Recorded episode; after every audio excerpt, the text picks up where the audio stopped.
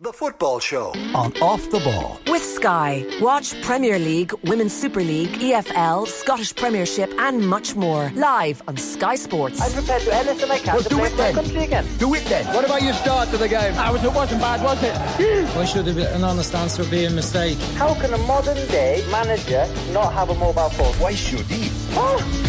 It is Thursday's football show. Nathan with you this evening. We are in the midst of the international window. Nations League on tonight. Spain 1 0 up against Portugal. Cristiano Ronaldo didn't start that game for Portugal.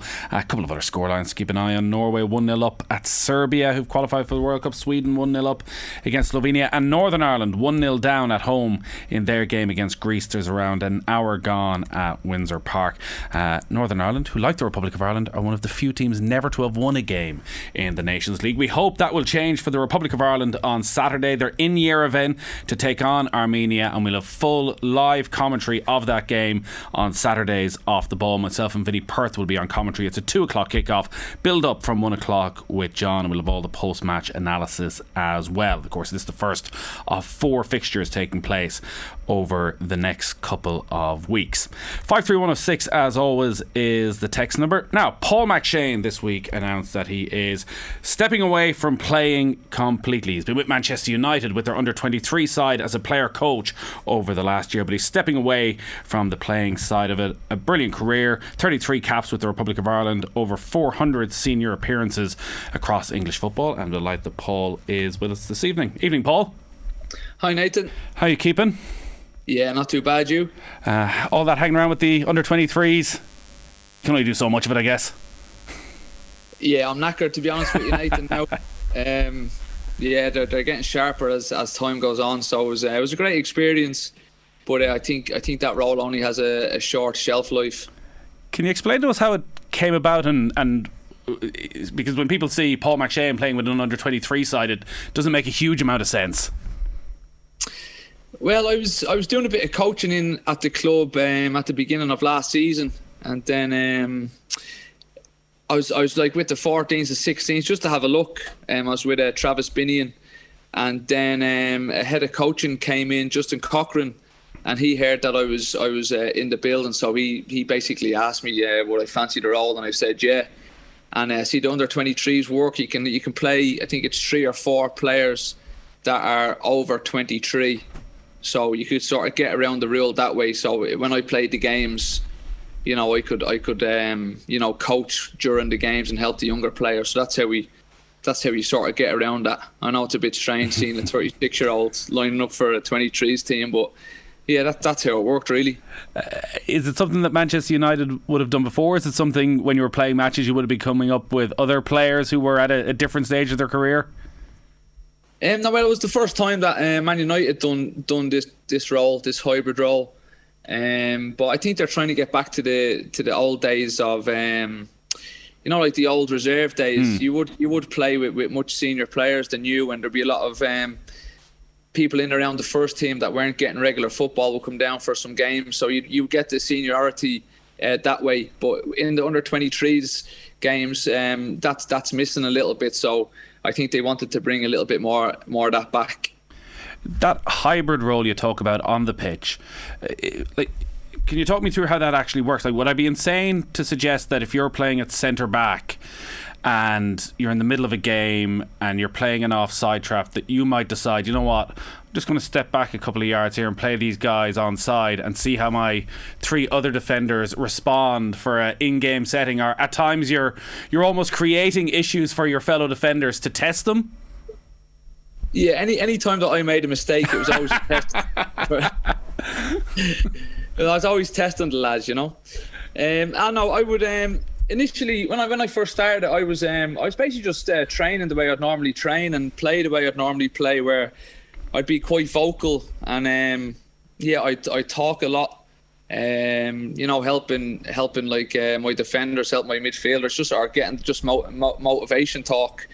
Um, but then um, it got to a point where I'm thinking I can't be the only one speaking here, so I would basically encourage, especially my my my other centre back. I would actually ask him questions of, right, you tell me where to be on this on this um, say wide free kick or Um, how like I'd be saying, how's my line and stuff, and I'm gonna take my line off you now for a few minutes and all that sort of stuff. So I um I got I grew into the role a little bit more where I started to ask them more questions instead of me just speaking all the time because that sort of defeats the purpose of the role.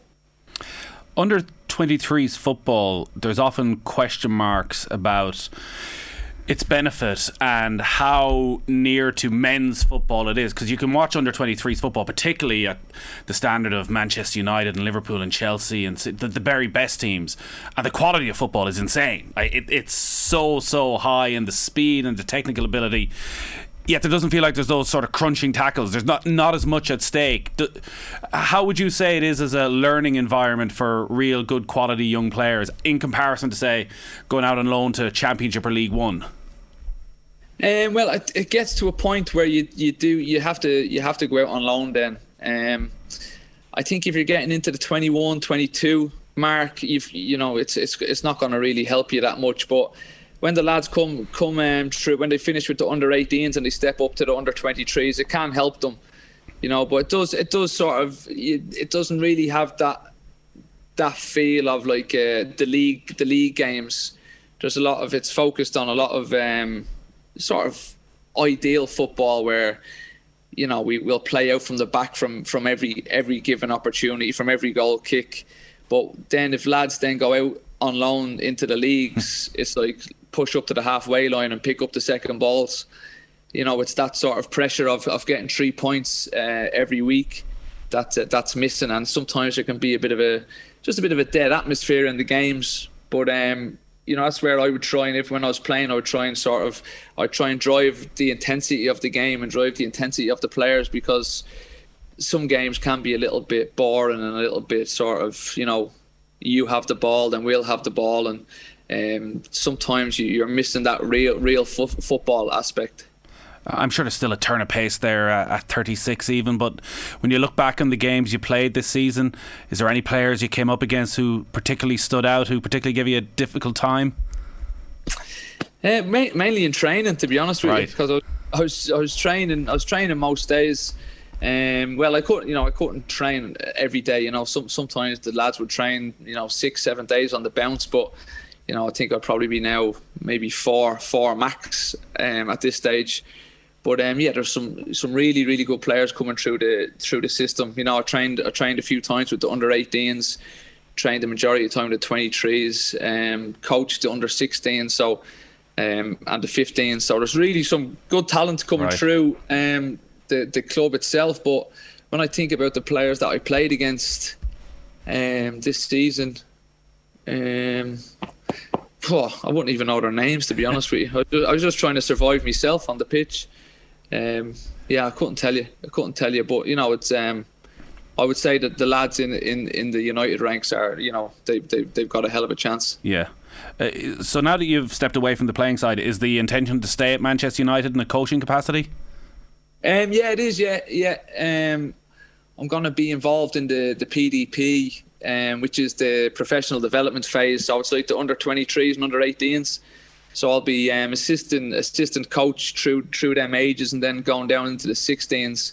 So that's as it stands at the minute. But you know, there's there's been a bit of a reshuffle in the in the academy. There's been a few people that have left. So um, you know, maybe things will change in the next couple of weeks. But that's how the role got yeah. put to me um, at the end of the season. So we'll see we'll see what, what the next few weeks bring. But I'll be yeah, I'll be continuing my uh, my coaching uh, at United here. So you know, it's great that I can you know step straight into that.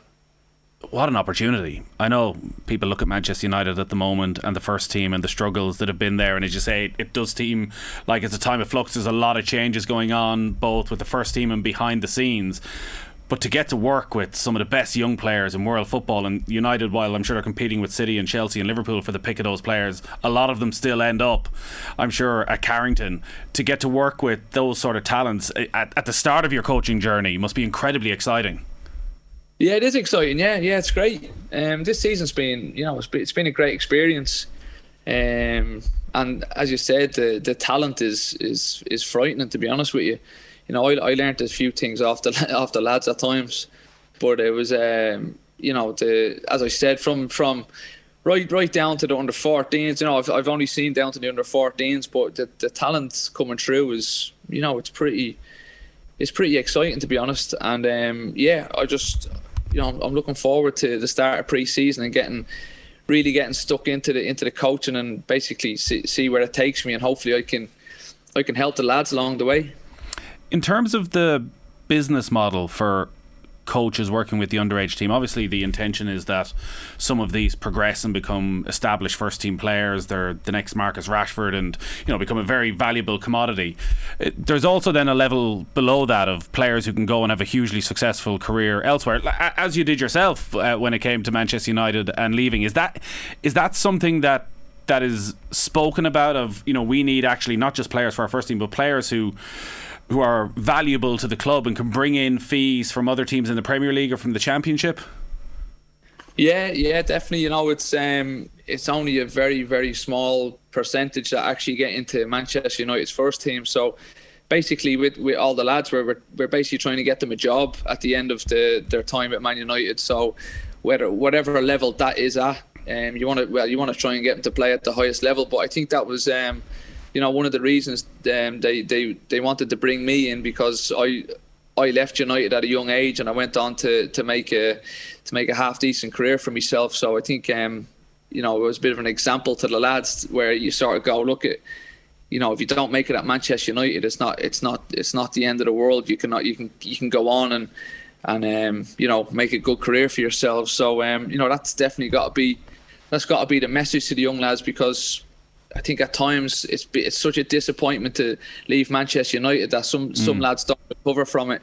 So they, they have to see the bigger picture and realise that you know it's a really really small number that actually get into the into the Manchester United first team. Um, so yeah, it's just trying to get the lads jobs at the end of the day. I think it's 20 years ago this summer that you first went to United and signed for Manchester United. When you look at that setup now for 16, 17 year olds coming over, how different is it from the United you arrived at? Um, yeah, it's it's it's yeah, it's very different. Um, you know, when I when I when I was there, it was uh, you know we had one we had one under 17s coach, and um, we had a one physio uh, under 19s. We ha- had the same reserves, the same, but you know in the under 23s alone, including myself, there was like maybe four coaches. and um, there was like two or three physios, um, you know, two or three sports scientists. So it's it's mad like it's mad the, the, the, stuff that's involved in, in the academy, the work that's put into it, and um, you know the lads have a great opportunity to to really um, to really learn off the, off all the coaches that are to their to their disposal, and they've got um, some great resources at United. So um, you know they've got they've got to make the most of it to to to get themselves a career. But that that'll be the big difference that that I noticed coming back. So you went to United in the summer of 2002. Uh, uh, we've obviously done a lot of anniversaries lately of uh, something that happened 20 years ago. So you arrived at United straight after Saipan. I yeah, hate, I hate to do it, but yeah, did you? Yeah. did anybody did anybody around there care what had happened at Saipan? Um, well, you know, the, I don't know. You know, well, it's it's the, it was a big thing in Ireland, wasn't it? And um, you know, uh, just a bit. Yeah, it was a big thing uh, back home, but um, yeah, over here, they, yeah, it was it was I don't know. I was 16 at the time. I was like a rabbit in headlights, to be honest with you, coming over. Yeah. You know, you know, I was, just, I was coming into Manchester United and I was seeing me me heroes walking around uh, beside me, so it was uh, quite a lot to take in. But um, I remember meeting Roy. Roy when um, it was I don't know my first week or so, so that was quite a surreal moment. Obviously, seeing all the, the stuff that went on back home, but you know I wasn't gonna ask him about anything. to be honest, why, why didn't you stay, Roy? Yeah, day so, one. Yeah, so yeah, you know, it wasn't really, you know, it wasn't really spoken about to be honest. Would he have taken an interest in what was going on with the younger Irish lads around? Um, yeah, well, he, he he took an interest in the in the younger lads, yeah, I, I was the only Irish lad there at the time. So it was uh, well, it was uh, John O'Shea was he was in the first team when I when I went there. So um, yeah, he'd always took an interest in in what was going on around the club. You know, he, he was club captain and. Um, you know, he was driving standards around the training ground. So yeah, he'd always, he'd always keep a close eye on, on, on what was going on. Just to finish up on, on this season, then, uh, obviously at the end of the season, as it sort of petered out from a first team point of view, there were a lot of opportunities for probably some of those guys you were playing with and some of them you were coaching. Uh, Hannibal obviously came on in the game against Liverpool and uh, made quite the impression. Those three or four players who got opportunities, and it's even uh, Charlie Savage was on the bench on the last day of the season. Uh, out of those guys, how many of them do you think next season uh, Erik Ten Hag will integrate into his squad? Do you think that quite a few of them have an opportunity to make it? Um, yeah, it depends on what they want to do. To be honest with you, you know, it's that's that's uh, one of the things that I try and tell them is when you when you go up there, you have to make an impact. You have to sort of leave, leave your mark. And um, you know, I know Hannibal left his mark when he came on at Liverpool. um, that was your doing, was it? I don't know. I don't know. There were some of the um, the tricks of the trade, maybe, um, the dark the dark arts. Um, no, but they've got to, you know, when they go training now with the with the new first team manager, they've got to they've got to show that they want it. You know, sometimes I feel, I feel as if young lads they just they can just go up to the first team and they can pass them by. So, um, you know, they just got to show that real desire that they, they want to make an impression and they're they're hungry to to succeed. Because you see you see a great example of that this season is Anthony Elanga he went up there and supposedly in training he was at it every single day, and then in games he was at it, and he, he stayed there. You know, you don't want to be going up to the first team, having one or two training sessions, then coming back down and you know sort of floating in between, sort of no man's land. You've got to you've got to go up, make an impression, and and really try and impress the manager. I guess it's a bit of a shock to the system for a lot of those guys when they do go up to the first team because when they're playing age grade football, they've always been the best from a very young age, even when they go to Manchester United at under 16s, under 18s, they're probably still in the pick of the bunch of that crew. So to go to the first team and just be another player, even for their ego, to get used to that is is something that uh, probably is a bit of a shock. Yeah, yeah. The the the jump up is is very very big. Yeah, considering you know um, going into Manchester United's first team. Um, maybe not this season, but you know you're going into one of the, the greatest clubs in the world. You're going into their, their first team. It's a it's a hell of a jump. You know, you think maybe um, alone alone might sort of bridge that gap, but um, when they're just going straight up from the 23s into that environment, yeah, it can be it can be huge and it can be a bit daunting. But um, that's what I mean. You got to show what you're made of. You got to have that feeling of like, you know, I belong here, and I'm going to show you that and just by just by running around and, and doing everything you can in that training session can sometimes leave an, imp- an impression on the manager. The manager can can look at you and think, you know, I'm I can I can rely on this guy and I might need him um, in the future. So um, it's just yeah, it's it's it's making making that mark on people. Have you met Erik Ten Hag yet? Uh, no, I've not met him. No, no, he was. Um, I know he was um, sort of in and around the training ground um, at the end of the season, but uh, no, I've, I've, I've not personally met him. In terms of the longer term future on the coaching side, it's obviously something you have a passion about. Is it is it coaching as a route towards management, or do you see yourself being satisfied actually just being on the training ground every day and, and making players better? Um, at, at the minute, I'm I'm I'm, I'm really enjoying uh, making players better. Um, well, I hope they're getting better. To be honest with you, or um, I don't know, shouldn't be doing it. But it's um, it's been good. I've really enjoyed this season, and I can sort of see, you know, I, you know, you get that satisfaction of when you're talking to young lads, and then you can see them making improvements on the pitch. You know, it is it is very satisfying. But um, I initially got into it to um, to to manage. I think would be the the the uh, the end goal.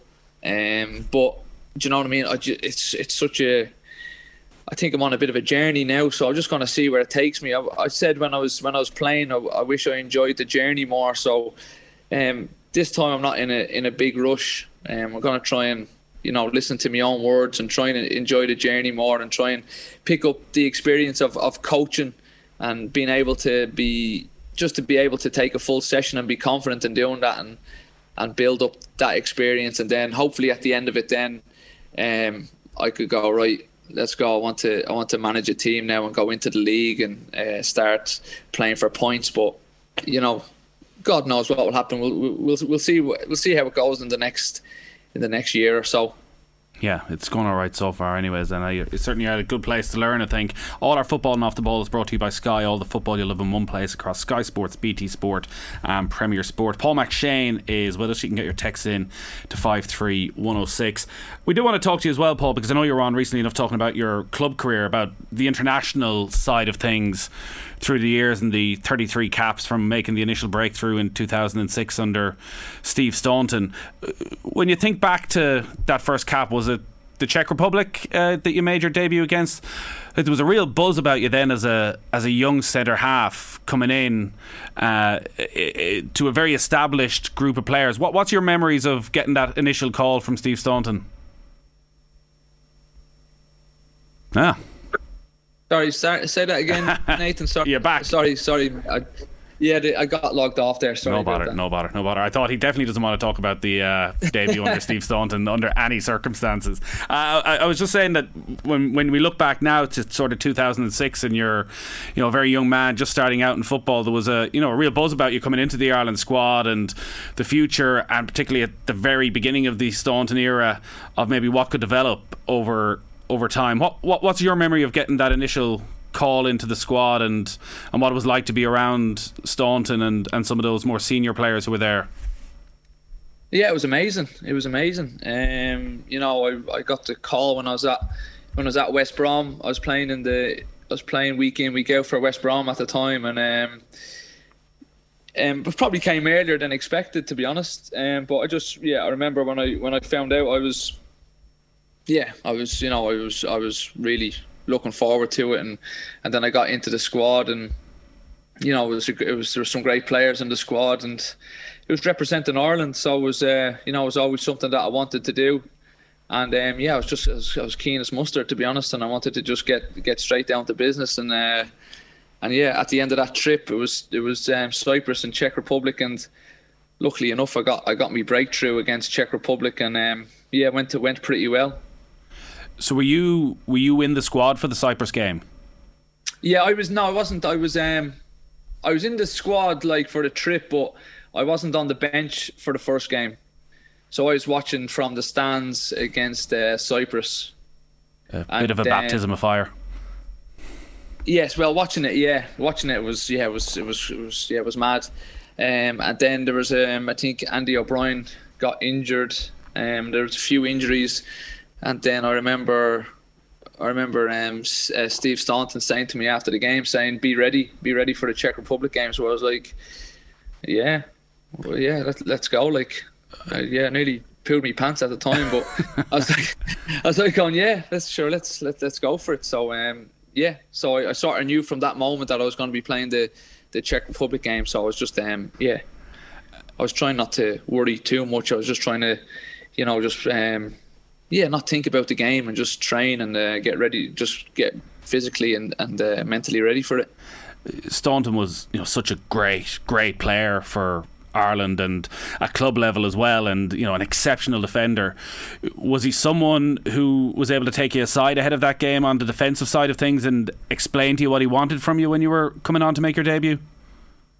No, he pretty much left me to it. To be honest, I think he just said, "Go and do what you do."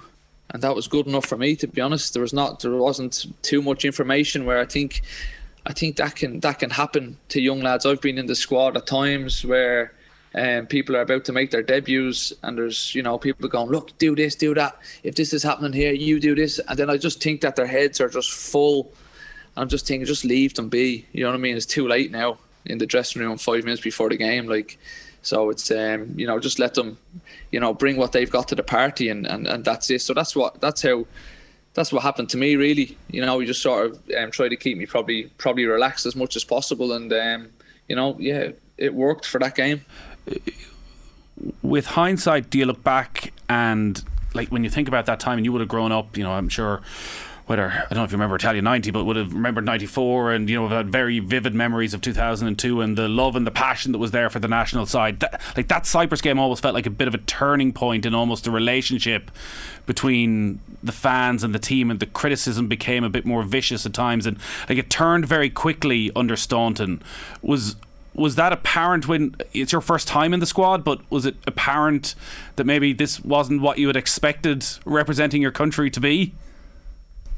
Um, yeah, well, what? Yeah, it was. Um, yeah, sometimes it was a bit crazy to be honest. But well, my first squad was uh, was um, was when I think it was was Miss Piggy turned up to the training ground and tried to get a picture with the Muppets, you know, at the bus at the team bus. I don't know who who arranged that, but you know that was a bit of a eye opener. Right. And um, you know, I was like, wow, this is this is this is intense. This, but you know, I was I just thought like representing Ireland was was you know it was it was it was my dream. So I didn't try and let that affect me. I just wanted to go out there and represent my country, and uh, you know, every time I'd done that, it was a it was a big honor for me.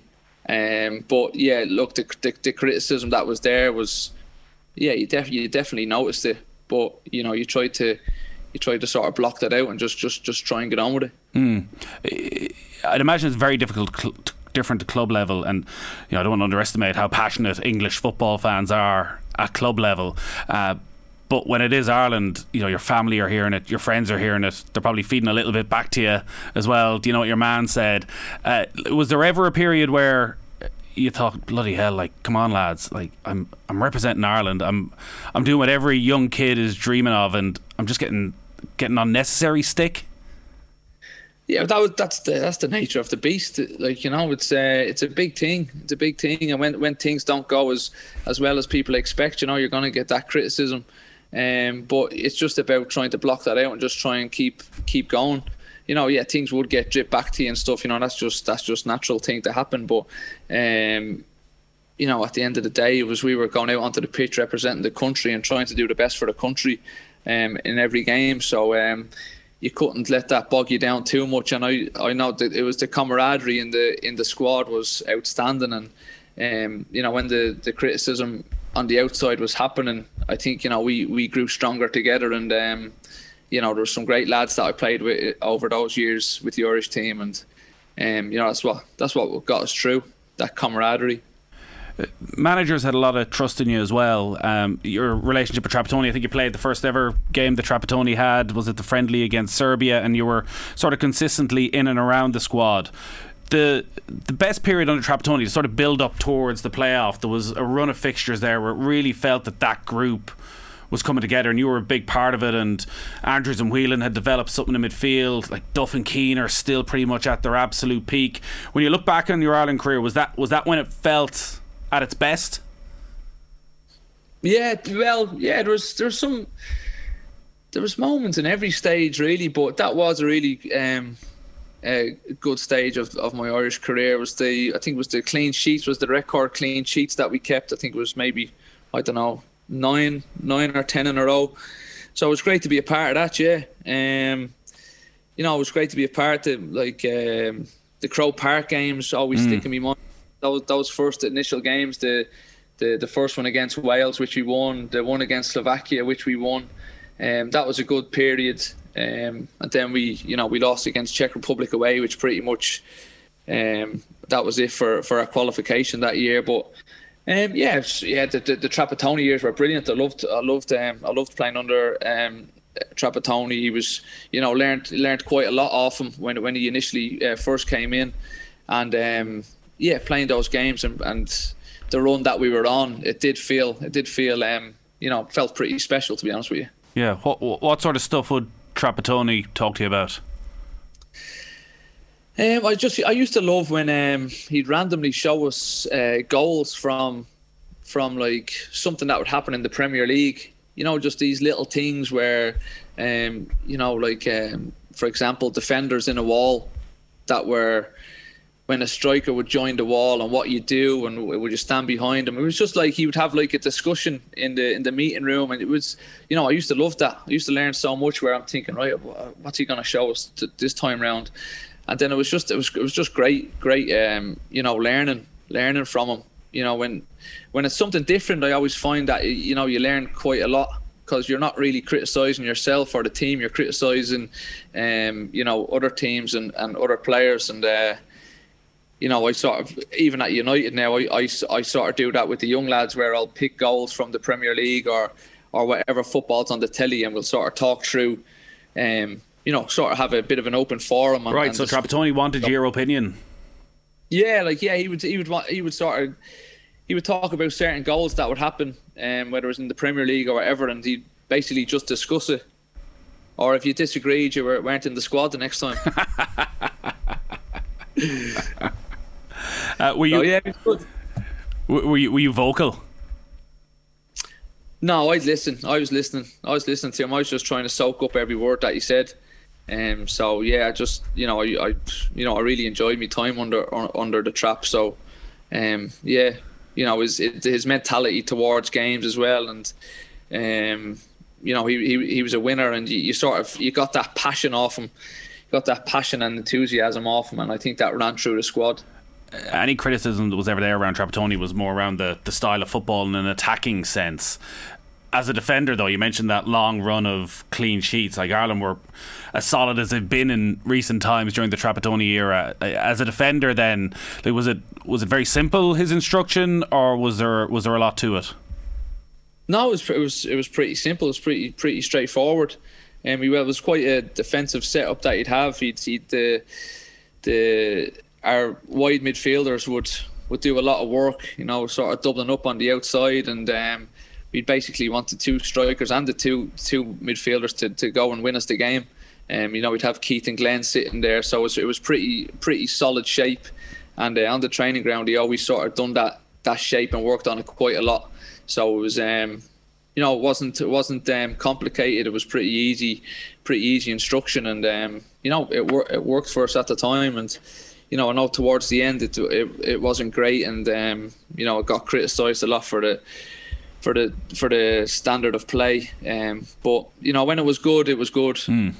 Um, you know, it was it was it was. I learned a lot off off Trapattoni at the time. Uh, it was probably at its best that night in Paris. Are you uh, are you over Thierry Henry?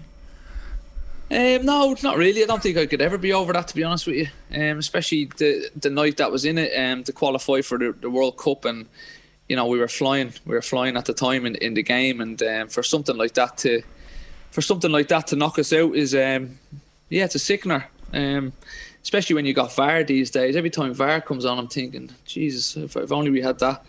Um, but um, yeah, yeah, it's, it's sometimes yeah, it's difficult sometimes um, to even yeah, I don't know. You know, even to talk about that night, or even to, to hear his name, sometimes it's you know it sort of brings back memories. Um, but yeah, it was a tough one to take. When you watch it back, like, it, are you looking at it going? God, if I'd stepped over here earlier, this might have happened. Like, do you look at it defensively in any way, or do you just think, like, this guy handled the ball? It's a clear and obvious handball. Nobody ever thinks about this passage of play again if the referee just makes the right decision, and we all move on with our lives. No, I think I think after after every goal that that I've conceded in my career, I always look at myself and I always think, what could I have done better at that time? Um, but that goal, it was it was just a tricky one because, you know, first of all, he handled it, which are not which, it's not expected. yeah, which which are not allowed to. If the, if the referee said before the free kick was taken, said, "Listen, we're we're, we're going to play Gaelic now for the next five minutes," maybe I might have done something different, but. Um, I wasn't expecting him to catch the ball basically twice to keep it in play. Um, so when I look at it, you know, two lads go up for a header. I'm expecting them to miss it, which they did, and then it bounced awkwardly around sort of waist height, and I'm thinking, right, can't really do anything here. If I go to if I go to slash at it, it could end up in the middle of the goal. Uh, it could end up anywhere. So it was a difficult one to deal with. And this is all that you know. You're you're talking a, millimeter of a second to to decide all this stuff, and um, you know, it was going out of play. It was going out of play. So um, he caught the ball, which you're not allowed to do. So um, yeah, you know, it was it just it was disappointing. It was it was basically from the whole the whole start of it when the the the um, the playoffs got seeded. That was that was the start of it. You know, it was never seeded before, but there was a few big hitters in the in the playoffs, and um, it felt like UEFA uh, didn't want the big hitters to meet each other. You know, in case they, they missed out on the final. So um, there's a bit of a bad taste in, in people's mouths with that. And then we got France, who were who were very strong at the time. Um, and then for for the, you know the handball to happen, which you know was blatantly blatantly obvious what had happened. So um, to for that to, to knock us out of the of the World Cup was was a really really tough one to take, and yeah, it still is to be honest. I- I'm not surprised that it still is because even though we have spoken about it at length for what 13 years at this stage, like this is your life, this is your career, this is getting to a World Cup finals taken away and like the anger I still remember the anger talking to the players that night. I've never seen anything quite like it when the realization sunk in amongst the players who were further away as to what had happened. That like that's not something that's ever going to leave you. Like when you're talking about your 33 Ireland caps you know people will look at World Cups and you know you should have been there. You could have been there. Yeah, yeah, we yeah we should have been there just because the performance from the team that night was outstanding. It was probably one of the best Irish performances that I can remember. Um, I remember on the pitch as well, feeling you know, you know, it felt felt great. It felt as if everything was going really well. Um, I felt as if we were we were we were pushing for a winner. Um, so the whole the whole night was you know was going was going brilliantly until um until until the madness until you know the, the blatant handball. So to be to be sna- to be snatched away from you like that is um yeah it's a tough one to take especially when when you dream of playing in World Cups as a kid and you know it's basically the, the, the pinnacle of, of football is is the World Cup. You know you grow up watching it. So Yeah. for for it to be taken away from you like that is um yeah it's a oh, it's a tough one. It makes you sick to be honest. Like and this is as I say well over a decade on we're talking about this. When when you look back if you were to talk to family friends around that time did it take you a while to really get over it? Like was it having a did it have a big impact on your life in the days and weeks afterwards Um, yeah, I did. Yeah, I did. I had a bit of a, I had a bit of a, I can't, I can't say it, but I had a bit of a screw it moment. You know what I mean? It was like, I, I had a bit of a, you know, ah, sure, here, this is ridiculous. This, this, this is ridiculous. So I had a, I had a bit of a moment where I didn't care anymore. Do you know what I mean? It was like, but I think it worked for me quite well, where I'd sort of, you know, I'd sort of relaxed. I was thinking, was that with, was that with football was um, I don't know. Yeah, I don't know. It was like it was so disappointing. It was so disappointing, and the the aftermath after it as well. I was just like, ah, here, um, this is ridiculous. So I sort of just um, I don't know. I had a bit of an effort moment. You know what I mean? I can't say obviously, but I had a bit of a effort moment Yeah. where I was just like, let's just crack on here. what's the point Yeah, let's just you know just just give everything that I've got. Whatever happens, happens. You know, I was trying to control what I can control, and obviously this is this is something that I couldn't control. So um, it was yeah, it was yeah, I don't know. It was um yeah, but it was a tough it was a tough um period. Yeah, it was tough. It was tough one to to take, and um yeah, still still yeah, still still sort of it's still makes you feel sick, like you know, but but that's that's it is what it is. Yeah. as they say on Love Island.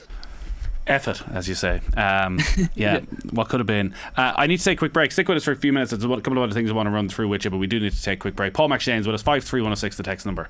You just said this right. I have to check out Ireland uh, another hundred year candidate. I'd, I, I, you what, I'm said there. saying, what I'm saying is I'd have to take out. Okay, I'll take out Conor Whelan then. Conor Whelan I, have to be. that's it. I quit. Subscribe to the GAA podcast feed on the OTB Sports app now. You're welcome back. Thursday's football show. Nathan with you this evening. Northern Ireland beaten 1 0 by Greece in League C of the Nations League. Remember, live commentary of Armenia against the Republic of Ireland on Saturday at 2 o'clock here on Off the Ball. Uh, Paul McShane has been with us on the football show tonight. We've just been chatting about uh, Thierry Henry of all people yet again. Uh, Paul, you did get to go to a major finals, uh, Euro 2012. Uh, you were in the squad under Giovanni Trapattoni. Uh, somewhat strange circumstances at the time. I was just reading back over it because uh, I remember the Kevin Foley situation. Uh, what's your memory of how all that played out? Because Trapattoni had named his 23 man squad, you weren't in it. There was some injury doubts, he brought you in, and it just seemed with the Foley situation that he didn't handle it particularly well, almost just left it too late to make a decision. Um, yeah, yeah, it was yeah another mad another mad situation that. Um, I remember at the time I was sort of going through a bit of a period of Hull where um, we got relegated from the Premier League and uh, they just wanted a whole sort of new squad and yeah I went on loan. I went on loan to to Crystal Palace and that's the second year we were relegated. This sounds this sounds okay in my mind, um, so bear with me. Um, so yeah, we got relegated. Um, basically, the club wanted to just get rid of everyone, so I was sort of in that bracket. Um, but I wanted to stay, so I had to go out on loan. I went on loan to um, Crystal Palace to try and play as much football as I could to, to get in that Euro squad. because I knew it was on the horizon. So I went there to try and play as many games as I could, and then towards the end of my time there, I I done my hamstring, um, so I basically I thought that was it. I thought that was my chance for the Euros out the window. Um, um, so, but I basically just I, I stuck with it. I rehabbed myself basically because I didn't really want it to, to be known that I was you know really struggling. I tried to play it down that I was uh, that was actually I was okay, but it was you know it was it was it was bad enough. So I was doing a bit of rehab myself, and um, you know the squad got the squad got named, and I was on the standby list. Um, disappointed with that, but you know, totally under could understand uh, the decisions behind it. So I just kept myself fit, um, just for that for that chance that I might be called in. So I got myself fit again, rehabbed my hamstring, um, and then I knew I was sort of ready to go in, even though I wasn't really, I wasn't really like um, going mad. You know what I mean? I wasn't training every day. I wasn't like I wasn't um, driving myself crazy because I knew if I was doing that and I didn't get picked, I'd be really, really disappointed. So mm. I just kept ticking over, and you know, I sort of had right. I'm not in the squad. Anything else is is, is a bonus. So, but I was fit. Hamstring was fine. So then then I got the I got the phone call, and um, you know, I was, re- I was I was ready to go, and I got I got the phone call. I think on the on the Wednesday. I think we we're playing Bosnia on the on the Friday maybe. I don't. I've got I probably got the days wrong there, but it was a quick, quick turnaround um, when we played Bosnia. So, you know, still, I just I, I, I went into the squad, trained, was very sort of relaxed about it, and then the Bosnia game was a game where I was like, right, okay, I mightn't be at match fitness here, but I've got nothing to lose. So, um, yeah, just went for it, played right back, and um, had a had a really good game, and then. Um, yeah, then I then I got brought I got brought into the the pre the, not the pre-season the, the pre-tournament camp in Italy, and um, you know I, I trained well, played a played a game or two out there, um, done pretty well in the games. But the the thing is, the final twenty three squad hadn't actually been named, so I think that was that was a mistake that maybe Trapattoni made at the time where he named 23 players and people on standby when the squad didn't actually have to be announced until you know four weeks mm. time.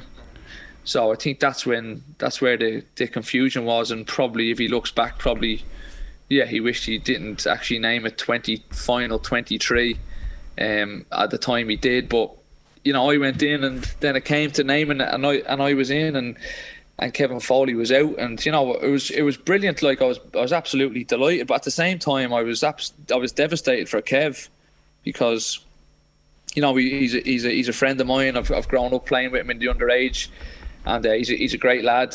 And you know, I think he'd, you know, he'd he'd sorted out tickets for his family and stuff for a game. So you know, it was. See, that's yeah, tough, isn't it? Like I know football is a you know by its nature, sport has to be ruthless, and you're always looking to take somebody's place and to get in there. But for him, having been named in the 23 family overjoyed, going. Uh, you know, I think he was very strong afterwards. Said he felt betrayed by what had happened. Like, it's it's not your fault. You did nothing wrong here, but it's a geez, a difficult position to find yourself in. Yeah, it is. Yeah, I was devastated. I was devastated for him. You know, I spoke to him afterwards, and I was like, "Look, you know, you know, it's it's it's you know, apologise for it. It's absolutely it's it's shocking, um, but you know, I wanted to go to the Euros as well. You know, and uh, you know, I felt as if I, I should I should have been there. Um, so yeah, I just done everything I could to be in the squad, and um, you know, I was I was the lucky one that got chosen, but I was absolutely good for Kev. I was absolutely good for him. Um, you know, it was a terrible way to, to go out with the squad, and as I said, it was the it was the naming of the 20, the, the final twenty three. You know, which was the which was the the big confusion. You know, we shouldn't have named the twenty three until it, it actually had to be confirmed. So, um, you know, I got that little bit of luck, um, got the opportunity, and I, I, I grabbed it with both hands at the time. Yeah, uh, we're out of time, unfortunately. I feel like there's a full football show in Euro 2012 in that team hotel and uh, the carnage that went on around it uh, and the actual games themselves. Uh, we might try and check in with you again over the course of the summer, Paul. But uh, listen, congrats on the uh, official retirement and very best of luck with the coaching as well at Manchester United. We're keeping a close eye on how that goes for you. Thanks a lot for joining us. Okay. Cheers, Nathan. Thank you. Uh, Paul McShane there uh, with us on the football show. Lots of good stories from Paul. We'll definitely check in with him again over uh, the next couple of months. As I say, Northern Ireland beaten tonight. Uh, Ireland in Yerevan. That's live here and off the ball against Armenia on Saturday.